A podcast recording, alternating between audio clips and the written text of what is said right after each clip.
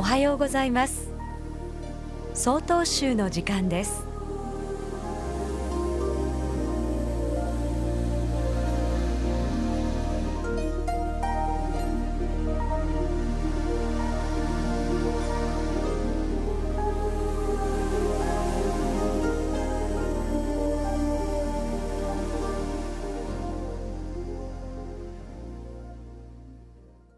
おはようございます。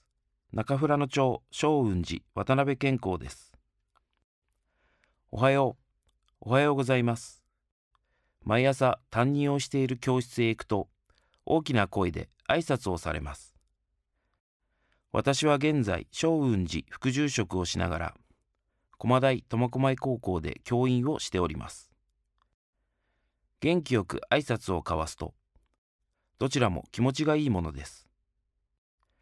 ゴルフ好きが高じて4年前にゴルフ部を設立いたしました。選手には挨拶マナー感謝の心を持ってプレーするように指導しております。ゴルフ場へ行くとたくさんの方が働いておりたくさんの方がプレーをしております。選手はその場にいる方すべてに挨拶をします。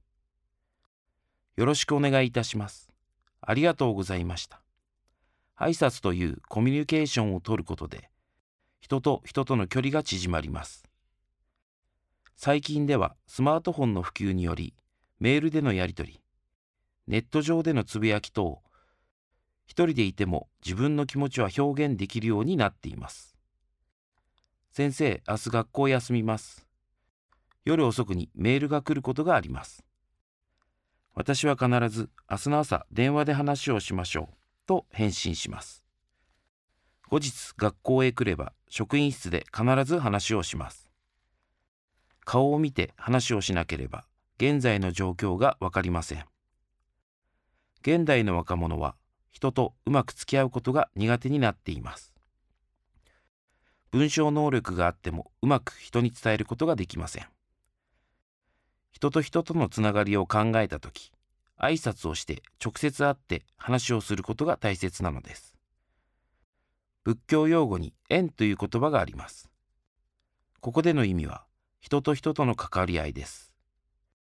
お檀家さんの家へ行き、おばあちゃんおはようございます。今日の体調はどうですか？顔を見て何気ない会話が人と人とのつながりを深くするのです。ただいまのお話は中富良野町松雲寺渡辺健康さんでした。この番組に対するご意見ご感想をお寄せください。郵便番号064-0807札幌市中央区南七条西4丁目。曹洞州北海道管区強化センター。